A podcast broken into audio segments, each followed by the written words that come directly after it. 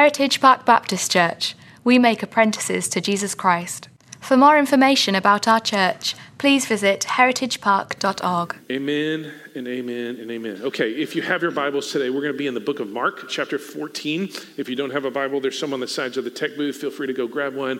Uh, if you are a user of the Bible app, you can open up that app, find our live event. That's where we're going to go. So, we're in this series called Unashamed. Kyle was um, so kind as to kick it off last week. And what I want to do uh, for the next several weeks is just rally around this idea of living a life that is unashamed. Uh, in the worship that we offer to God and the witness that we offer to the world. And so, uh, if you put a theme verse on it, I would guess if you've been around church, this would probably be the theme verse. It's Romans chapter 1, verse 16. I would like to read this together. Can we do that? Ready? Like together, out loud, together. Everybody ready? Okay, because your participation earlier was maybe less than enthusiastic. This one we can get behind, okay? All right, ready? For I am not ashamed of the gospel, for it is the power of God for salvation to everyone who believes, to the Jew first, and also to the Greek. We're, we're rallying around that truth right there that Jesus does things in us in the gospel, through the gospel, because of the gospel, and that causes us to live differently, to be transformed, to experience Him and His grace in a profound and deep way, and that, that changes us, it shifts us, it, it, it conforms us to His image, and therefore we don't have to live lives that are ashamed of anything. Uh, there's two kind of ways that people typically approach shame. Um, uh, th- this happened yesterday. I was coming off the freeway down here on 528. I was coming off the freeway, freeway in the turn lane getting ready to turn left at Acro Sports. Everybody, you know where that is? Everybody with me? So uh, I'm sitting there, that light turns red. Uh, the, the, the turn lane is red, the other light turns red, and it's not red for one second. It's red for like 10 seconds because there's been three vehicles already go through. And uh, this black Camaro with a kid on the phone um, comes blistering through the intersection from my way. Like, I doesn't just run the red light, I mean, just like completely disregards the red light. And the only problem with that is there was a silver F 150. So if you were in the silver F 150, or you got a kid who drives a black Camaro who came home and was really worried about his life, I'm just saying they almost had a meeting. Um, and that Camaro came through the light there. And this truck was pulling out because he had a green light and it had been green for, I don't know, a year and a half. And, and uh, this kid finally looks up and sees, like, whatever's on Insta is probably not as important as the F 150 that's right in front of me. And right as they're about to connect, this kid goes, swerves over into the right lane, and then does what every normal person would do in that moment gets out, raises his hands, and says, Thank you, Jesus, that I am alive. I will put my phone down. I am so sorry for being such a knucklehead. No, that's not what happened. What happened with the black Camaro? Mm-hmm. off they go as fast as they can possibly go, knowing that they're an idiot. Most of us are inclined to deal with shame exactly like that.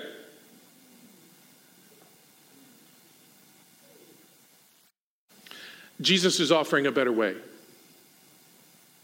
A life that says, My life was a complete screw up. I had made a hash of my life. I have been in a wreck. I'm a nice guy, but I am a knucklehead. I am, boy, I have, I have made some dumb choices, or, and you say, man, but I'm not ashamed of the gospel. Why? Because it's, it's the power of God in me to bring me, because I'm part of everyone, uh, to bring me to salvation for everyone who believes.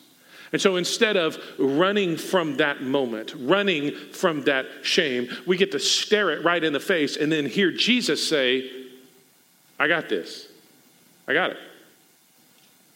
That, that's the life that we have been invited into, and it's the life that I want to uh, spend several weeks talking about in our worship and in our witness. Just one more clarifying comment here uh, that when I talk about worship, I will most of the time be talking about it in a context like this, although it is true in multiple contexts um, outside of these four walls, okay? So I will make some maybe particular applications to our moments here, but it is true um, all over the place. So, Matthew, excuse me, Mark chapter 14.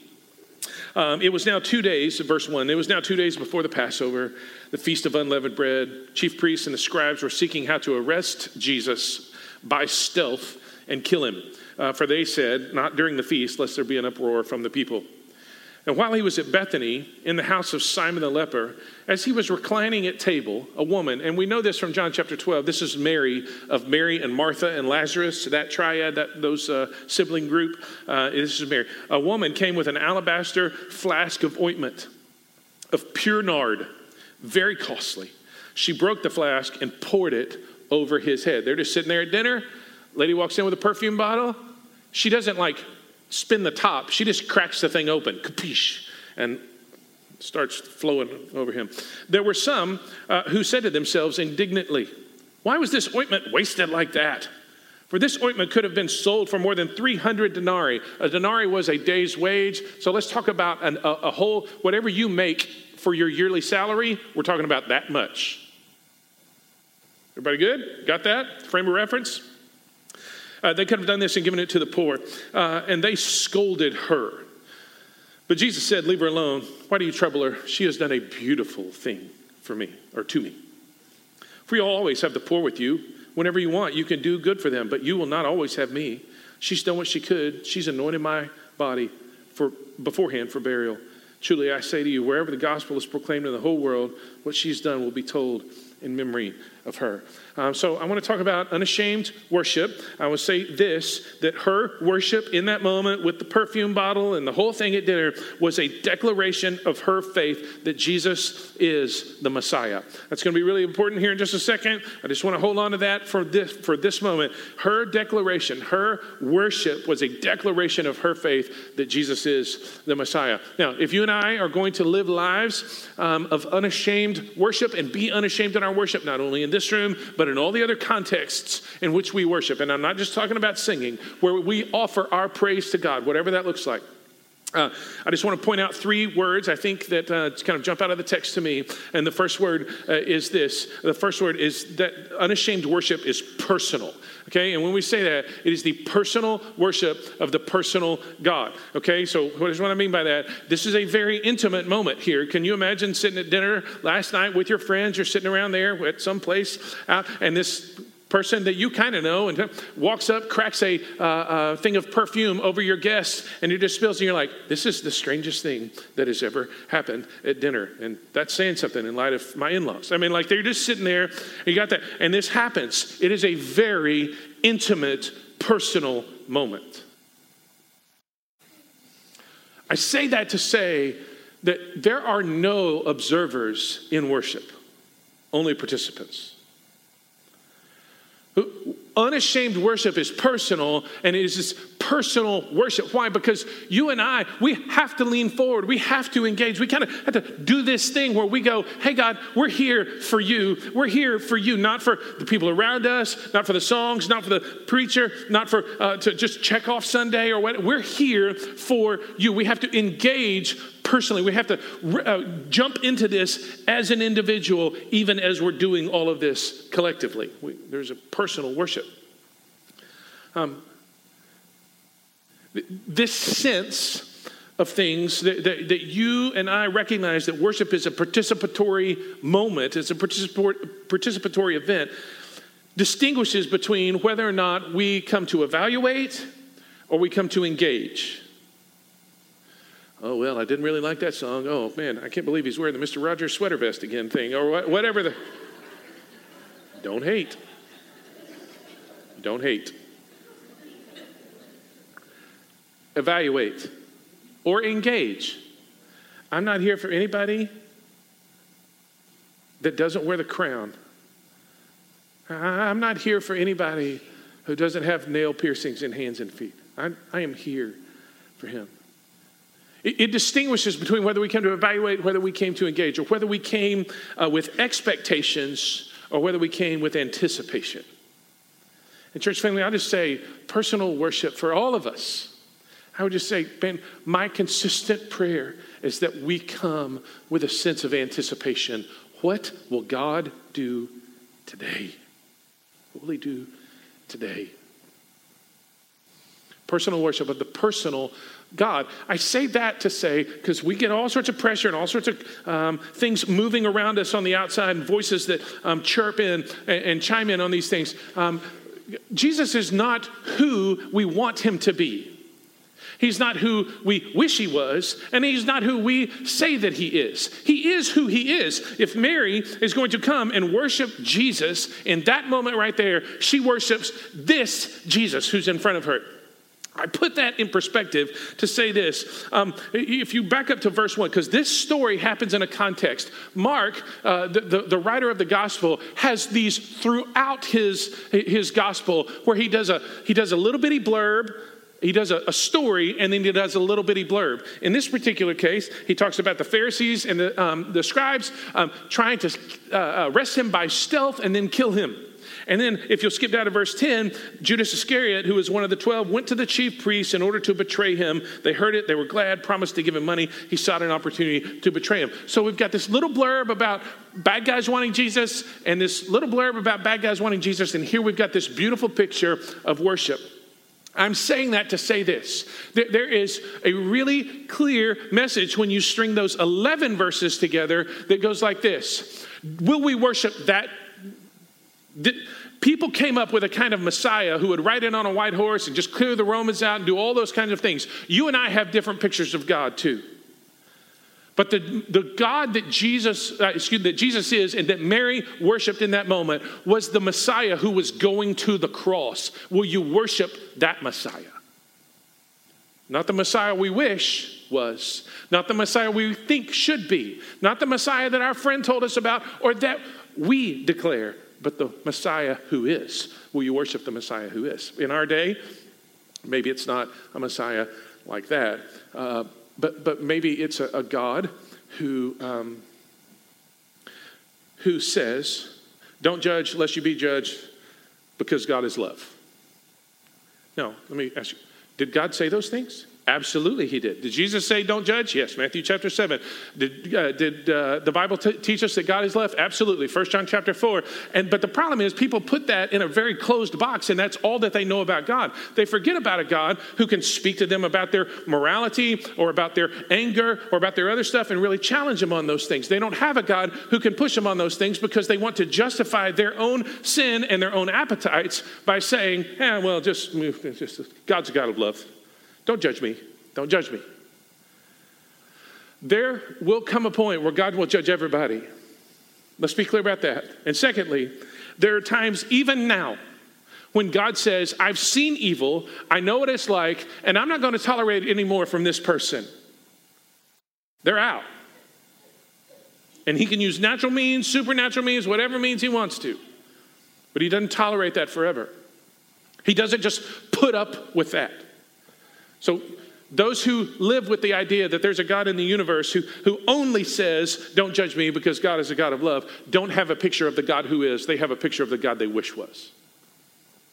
Here's another one uh, the God who uh, is like the God of the American dream that makes everything better in your life.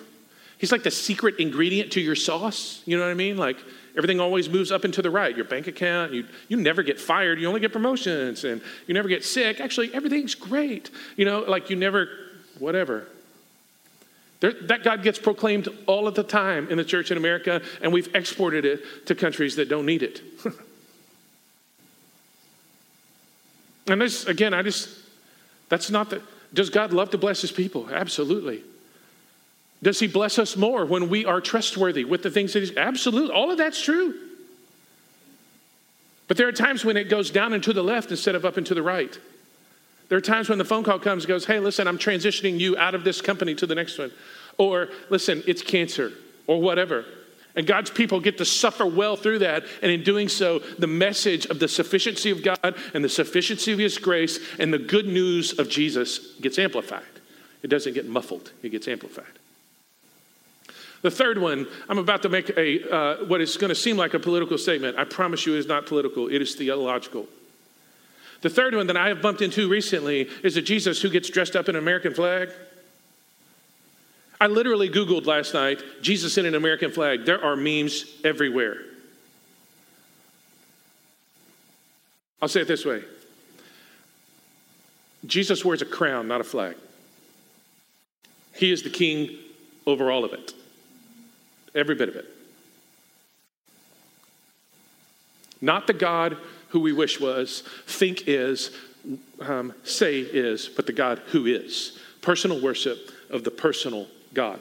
Okay, if our worship is going to be unashamed, it has to be personal. You and I have to lean in. We personally have to lean in, and we have to do so. We have to do so to the God who is and has revealed himself to us. Uh, second word, extravagant. I love this part. Verse uh, at the end of verse three here. He's reclining at the table. Woman came with an alabaster flask of ointment of pure nard, very costly. She broke the flask and poured it over his head. She, I mean, just, it is such a powerful, powerful picture of that. And the, the, Mary, as I said earlier, uh, we learned that this is Mary. Mary had experienced some of this. I mean, like, she had a pretty good helping dose of Jesus. Um, in Luke chapter 10, we find Mary and Martha. Martha's in the kitchen cooking. And uh, Mary is sitting at the feet of Jesus. Martha's like, uh, hello, I could use some help with the dishes in here. And Jesus is like, hey, listen, there are important things like dishes, and then there are important things. And Mary has chosen the most important. Be like her. Then Mary and Martha uh, have a, a profound miracle experience with Jesus. Their brother Lazarus died, and uh, uh, Jesus comes four days later, steps onto the scene. They're like, hey, listen, had you been here? He's like, I'm the resurrection and the life.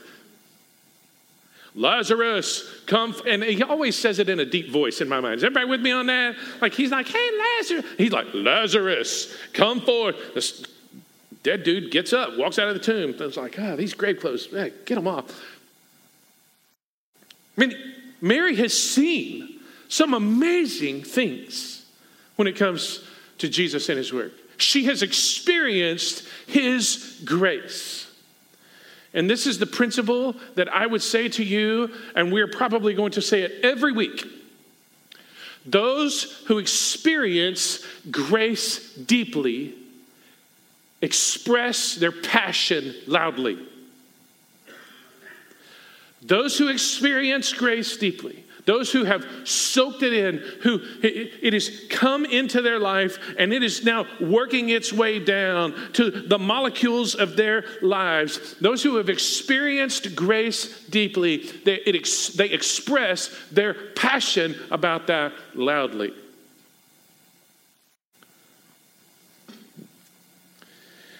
I will say this to you as we live into this I will say this to you. Number one, it will make others uncomfortable. This is what happens. There were some who said it themselves indignantly.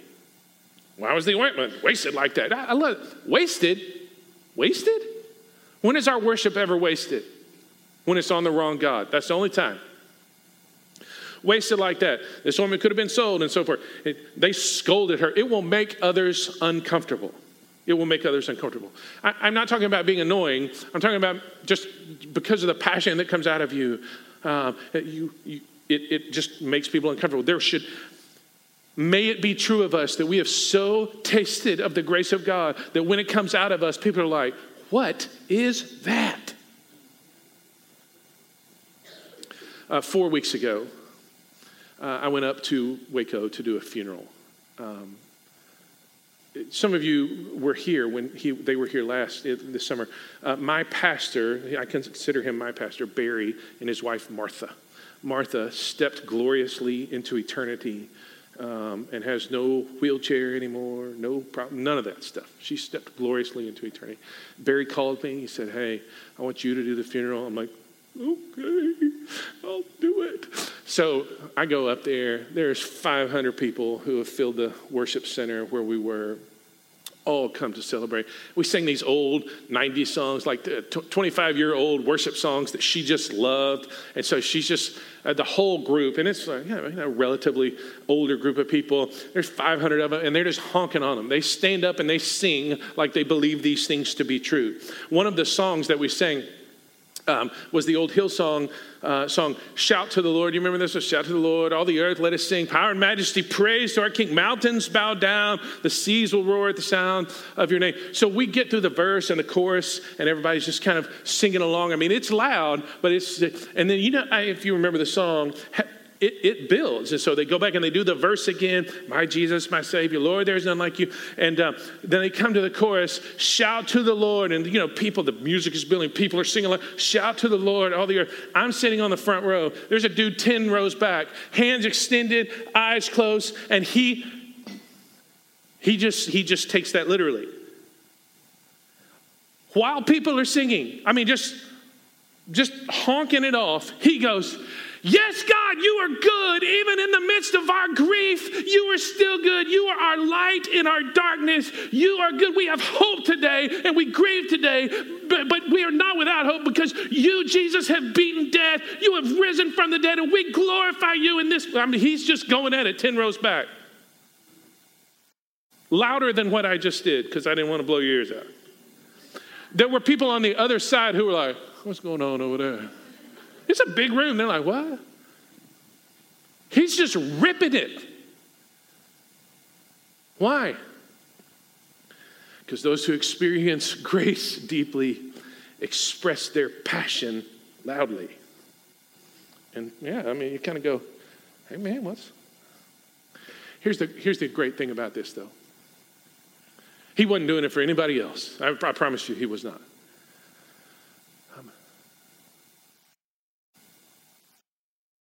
It, it made a few uncomfortable, but it made the preacher on the front row encouraged.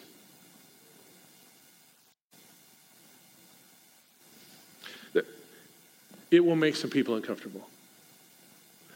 Right. They get invited into something bigger than themselves. Se- second thing it will be, that will be true is that it, it will absolutely outlast you. Look down in verse 9. Truly, I say to you, wherever this gospel is proclaimed, where are we proclaiming the gospel today? Right here. Um, in the whole world, what she's done will be told in memory of her. Here we are doing exactly that. Here we are doing it. It will outlast you because not only does worship form us and form those around us, but it, it outlasts us the, the, repercussions in the relationships that we have ripple for generations. So, moms and dads, grandparents in here, uh, folks who don't necessarily have blood family here, but you're a part of our church family, listen. How you engage God in these moments like this forms those around you those who are watching you. How does your kid know how to worship? By you sitting at the dinner table and go, okay, well, here's the four step plan for worship. How do they know how to worship? They watch you worship. We don't have a prescribed way in here. Some of you are clappers, some of you aren't. You can't figure out is it one and three or two and four or how does that go? Like, right? so, some of you are hand raisers, some of you aren't. Some of you grabbed coffee back there and that's what you raise, like you're in a bar. You're like, yes, Lord, that's just do. Hey, man, we're good for that. We're good for that. You just raise a coffee cup to Jesus. That'd be great. Just raise it up. Be like, yes, yes, that is true. We're good for all of those things. But how do they learn how to worship? They watch us. They watch us. Or they see that we're bored out of our head and they don't learn. Or they equate, worse, they equate that those two things are worship being bored out of your mind and we're, we, we just don't want to be that people. Those who experience grace deeply express their passion loudly. The guy 10 rows back from me, his name is Tom. Um, Tom's married, he has two kids. Um, uh, his wife is so sweet, and they came up and gave me this huge hug. Oh, it's so good to see you. Thanks so much for coming out. Oh, man, it's great to see you all too. Um, saw his daughter, talked to their family for a little bit. He has a son. Um, it, it, his name is Tom Johnson. He has a son named Jordan. If you've been around our church family, every so often, this big bald guy comes down to lead worship for us uh, when Frank's not here, and you know what his name is Jordan Johnson. He's a worship pastor in Marble Falls. And every so often he comes down here to, it ripples for generations. It long outlasts you. The, the grace that Tom experienced was lived and expressed so loudly that his son caught the fire too. It's extravagant. Last word here is sacrificial. And the phrase I put with this is that it is costly, but it is not wasteful. It is costly, but it is never wasteful. Why? Because my declaration of faith in the worship that I offer to Jesus cannot, it will not be defined or t- deterred by those who, uh, who have an indignant response or those who are pretending. We just, we're not going to let those people define or deter my worship of Jesus. It is sacrificial. Back, back up to verse uh, 3 again, at the uh, kind of the end of verse 3. Came with an alabaster flask of ointment of pure nard, very costly. How much was it worth again? 300 denarii, about a year's salary, everybody, okay? So very costly. This is what she's offering to Jesus, a year's salary. This is the part that got me. She broke the flask. She didn't open it. What'd she do? She broke it. She broke the flask and poured it over his head. Why? She didn't want one drop remaining. Sacrificial. She not only used the, the ointment there, the nard, the, the perfume, but she used the flask also. And then, so um, she, uh, uh, she had a willingness to break what was valuable to her and then offer that brokenness to Jesus. She took what was incredibly valuable to her and then offer, broke it and then offered that brokenness to Jesus. That leads me to one of our questions here. Is there something in your life that you're so holding on to right now? It's very valuable to you. But Jesus, maybe the, the worship that you offer, Jesus, very well, maybe, I'm going to break this and give this to Jesus. I'm going to offer this as worship to Jesus. Costly, but never wasteful. Never. In fact, Jesus says that's, that's a beautiful thing. Some of you think, no, no, no, no, no, no, no, no, no. When we offer sacrifices to God, what are we doing? We're offering the perfect sacrifice, like, like not some, no, no, no, no, no, no. Jesus was the perfect sacrifice for us. You and I bring what we can. That's what we do. We bring what we can. And what do we bring? We bring our brokenness to Him. This is Psalm 51, verse 17. And some of you think, well, I can't bring brokenness. Oh, yes, you can. Listen, the sacrifices of God are what? A broken spirit and a contrite heart. Oh God, you will not despise. It's precisely that that you bring to God. And he doesn't despise us. Some of us grew up, if you grew up around church, particularly like I did, like this would be a struggle for you, that I can't offer um, this. This is not about you being lazy, and that, that's not that. Um, oh, we want to be uh, uh, excellent and offer excellence to him. This is not about um, uh, trying to uh, uh, offer some imperfect sacrifice. What we're bringing to God is what we have, and what we have is our own brokenness. So we break things that are valuable in order to offer them to Jesus, and we offer them to Him. And so what, what happens here is this. Some of us think to ourselves, oh, I can't do that. Oh, no, no, no, you can. In fact, it's with these sacrifices that Jesus is pleased. We're sitting on a beach um, two and a half or so years ago, something like that um, I've got my littlest one in my lap, and we're right at the edge of the water where the waves are kind of washing up, and they're, they're bringing shells up, and we're, you know, shell collecting as we just kind of sit there and we talk and watch the waves and all that kind of stuff. So she keeps picking up shells. She picks up one. She's like, "This one's pretty. Hold on to this one. This one's pretty. Hold on to this." I just noticed. I'm like, "Honey, all of these shells that you keep picking up are broken. Like, I don't mean like a little bit broken. I mean like." Look, it's the letter L. You're like, what? You know, this is not how a shell is supposed to look. You go through the whole thing, right?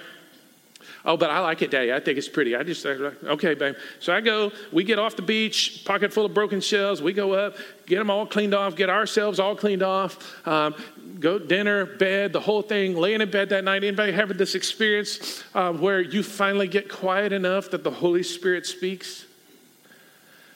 So I'm laying in bed that night. Everybody else is asleep. Get that tap on the shoulder. Hello. Yes.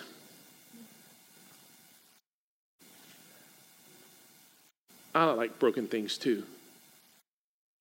I think they're beautiful.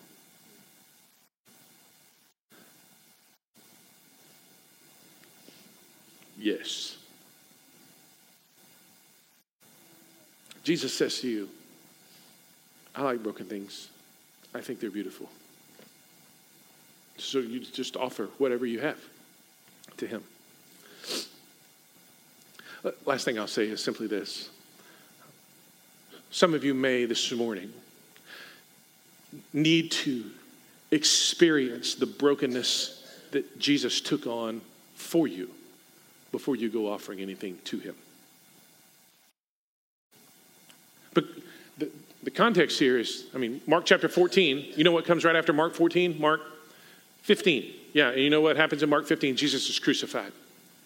So the, the context is, is that Jesus, listen, takes on, in, in Mark chapter 15, he takes on, he goes to the cross and he takes on our sin, bearing it in a way that we could not. He dies in our place and for our sin. He takes on our shame. He takes on our brokenness, allowing his body to be broken so that you and I could be made whole. Some of you in the room today, before you go trying to offer anything to him, may need to receive from him that Jesus himself became broken on our behalf. And that is profound grace to you and to me. You don't have to put yourself together. You don't have to clean yourself up. You don't have to do any of those things.